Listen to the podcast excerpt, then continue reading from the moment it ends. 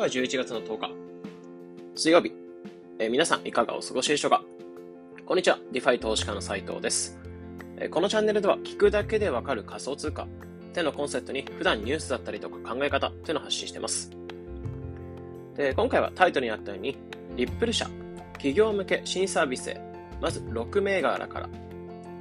ということで、ニュースを深掘りしながら話していきます。で今朝あったニュースではあるんですけど、えリップル社っていうのが新しいサービス、企業向けに新しいサービスを発表したよというところで、えニュースとしてあったので、まあ、そこを深掘りしながら話していきます。早速本題ではあるんですけど、えーニュースとしてはリップル社が新しいサービス発表したというところで、まあ、これが2022年から新しくスタートしていくもので、リップルリクイディティハブというものになってます。でこれによって企業が暗号資産サービスだったりっていうのを展開しやすくなるっていうのを狙っていて、単純に流動性っていうのを保って、えーお金のやり取りをしやすくするためってなってます。で流動性って何かっていうと、まあ、簡単に言うと資金が滞りなく行き交うための仕組みになってて、えー流動性が高ければ高いほど、まあ、資金というものが、えーそのプラットフォーム上に入ってれば入ってるほど、えーお金が行き交い行き交いやすくなってくるので、まあ、裏付け資産みたいな感じで、えー持ってる資産自体がそのプロジェクトに多ければ多いほど預けられてたりとか入ってる資産が多ければ多いほど、えーいろんなところで資金が使われやすくなってくるってなってます。なので、その流動性が高くなればなるほど、えーより活発にお金のやり取りがしやすくなる。まあ、そのネットワークだったりっていうのを今回リップルが提供していくってなってます。で、まず、今回のこのリクイディティハブに対応していく銘柄としては6つになってて、えーリップルを含んだ6銘柄になってます。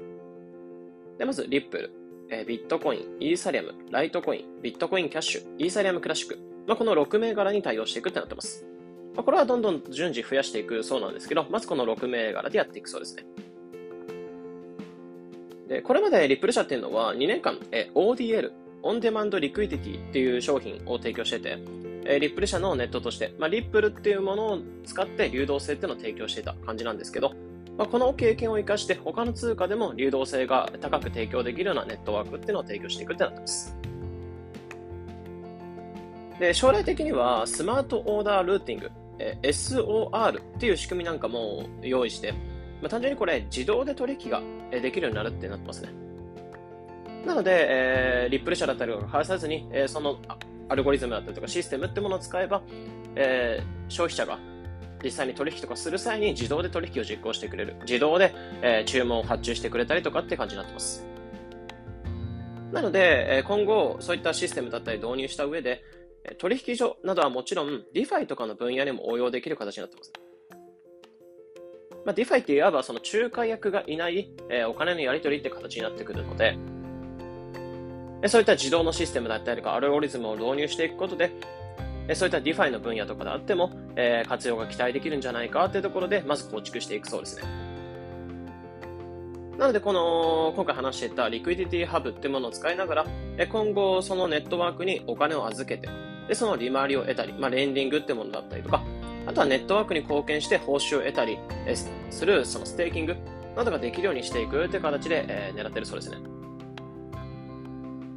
なので、このリップル、 Liquidity Hub っていうのを提供して、え企業がより流動性を高く保って、えお金やり取りしやすくなって、まあ、企業とかが仮想通貨事業に対して参入していくことがしやすくなることを狙ってたりとか、あとは今後、レンディングとかステーキング、まあ、そういったもの、え仲介がいない状態で、えリップルだったりとか通貨を取引しやすくなるようなネット、まあ、一つのプラットフォームとして狙ってるってところになってました。で、このニュース受けて思ったのは、まあ、リップルっていうのは先日イーサリアム基盤とかでも使えるリップル、えーラップとイリップル、WXRP っていうのを発表してるんですけど、まあ、これって今現在であると、えーイーサリアム基盤で使えるビットコインで WBTC、えーラップとビットコインっていうのがあるんですけど、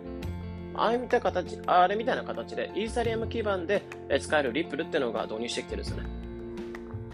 なので、そういった形でイーサリアム基盤でいろいろ動かしたりとかってなると、そのラップと BTC とかラップとイーサリアムって何で使うかっていうと、結局 DeFi とかで使うんですよね。まあ、リップルっていう点ものだけでは使えなかったりするので、えーイーサリアムっていうところで、まあ、結構メジャーな場所で使えるようになることで、DeFi とか、そういった取引もできるようになっていくって感じになるので、まあ、例えばリップルをそこに、イーサリアム基盤のところにリップルを預けて、で、それで利回りを得たりとかっていう感じになるんですけど、そういった、えー、リップルだったりとかっていうのを、えー、DeFi 上でも使えるようになっていくってところも狙ってるので、割と DeFi 分野っていうのを本格的に狙ってきてるっていうのを感じますね。なので、イーサリアム、ビットコインなどについて、リップルっていうのが DeFi に参入してくることで、まあ、リップルも結構参入者とか、まあ、例えばアフリカ圏だったりとかっていうの結構多いので、まあ、そういったところが参入してくると、かなり DeFi 自体の市場規模っていうのも大きくなっていくんじゃないかなと思うので、まあ、そこも結構期待したいなっていうふうに個人的には思ってます。まあ、楽しみだなっていうふうに思いますね。ということで、今回はリップル社っていうのが企業向けに新しいサービスっていうのを22年からスタートしていくよってところで発表しました。えー、発表したところのニュースを解説しました。まあ、このような形で、このチャンネルでは仮想通貨についてできるだけ分かりやすくお伝えしています。日々の情報収集やトレードにお役立てください。えー、それでは、良い一日を。